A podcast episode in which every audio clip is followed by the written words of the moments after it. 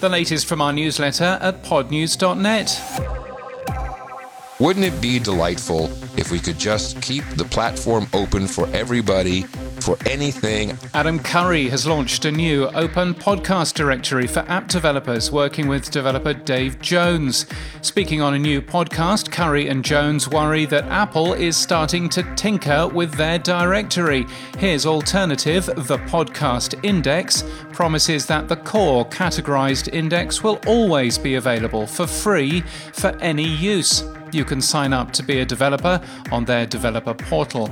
And we support this initiative, so as of today, Podnews uses the Podcast Index for our main podcast search iVoox has opened the voting for the third edition of their Audience Awards. You can vote for your favourite podcast in a link you'll find in our show notes and our newsletter today. You've until September the 20th to vote. Meanwhile, the virtual ceremony for the Latin Podcast Awards will be on October the 10th with Spreaker. You can see pod.events for your local time.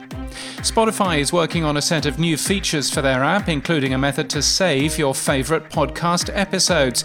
The company is also advertising podcasting in a new campaign running in 23 markets and a TV commercial running in 16 markets globally. Rachel Corbett has joined Australia's commercial radio broadcaster Nova Entertainment as head of podcasts and digital content. Acast Australia has hired six new people, and SCA, Australia's largest commercial radio company and owner of Podcast One Australia, has entered a partnership with SpokenLayer, which creates automated short form audio content for smart speakers.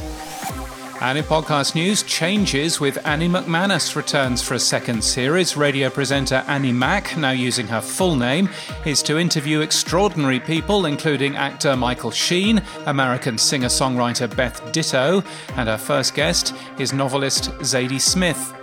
Our Mothers Ourselves interviews the children of extraordinary mothers. It's a new podcast from longtime New York Times reporter Katie Hafner, who started the podcast around Mother's Day this year while covering the pandemic. It aims to offer something a little more uplifting in the midst of so much grimness. Yes, you're telling us.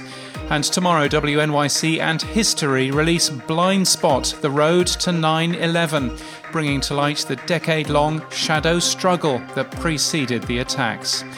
And that's the latest from our newsletter. Subscribe at podnews.net.